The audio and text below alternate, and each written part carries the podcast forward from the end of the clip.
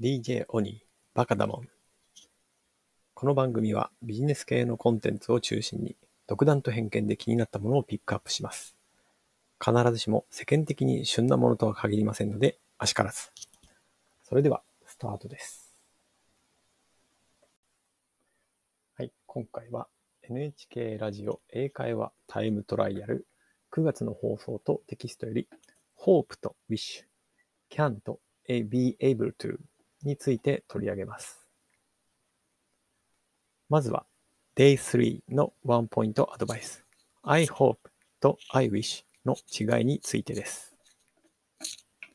I hope は実現する可能性のある願望について話すときに使います。ここで取り上げている例文は I hope she wins 彼女が勝つのを期待しています。です。一方、I wish は実現不可能な願望について話すときに使い、wish の後には仮定法の説が続きます。仮定法なので、wish に続く説の動詞は基本的に過去形か過去完了形になります。例文としては、I wish she had won 彼女に勝って欲しかったのですが、となります。はい。改めて、I hope は実現する可能性のある願望について話すときに使います。I hope she wins. 彼女が勝つのを期待しています。一方で、I wish は実現不可能な願望について話すときに用います。I wish she had won. 彼女に勝って欲しかったのですが。です。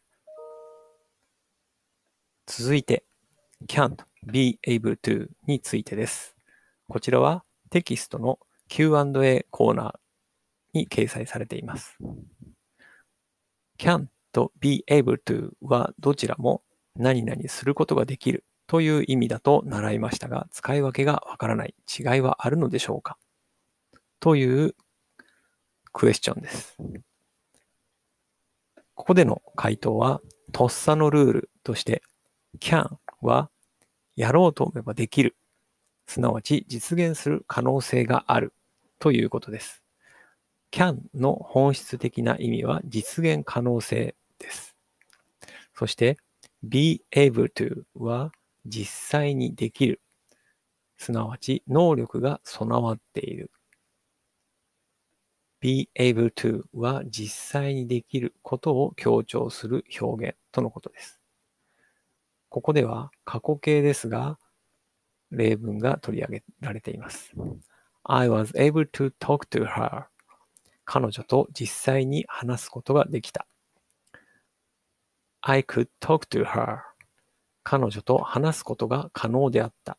これは彼女と話そうと思えば話すことで可能であったが、実際には話さなかったという意味を含む表現になります。はい。今回は hope と wish、can と be able to を取り上げました。共通しているのが実は実現可能性による違いということです。I hope she wins. 彼女が勝つのを期待しています。これは実現可能性があるということですね。I wish she had won. 彼女に勝って欲しかったのですが、これは実現不可能を表します。はい。I was able to talk to her. 彼女と実際に話すことができた。I could talk to her. 彼女と話すことが可能であったが、実際には話さなかったということです。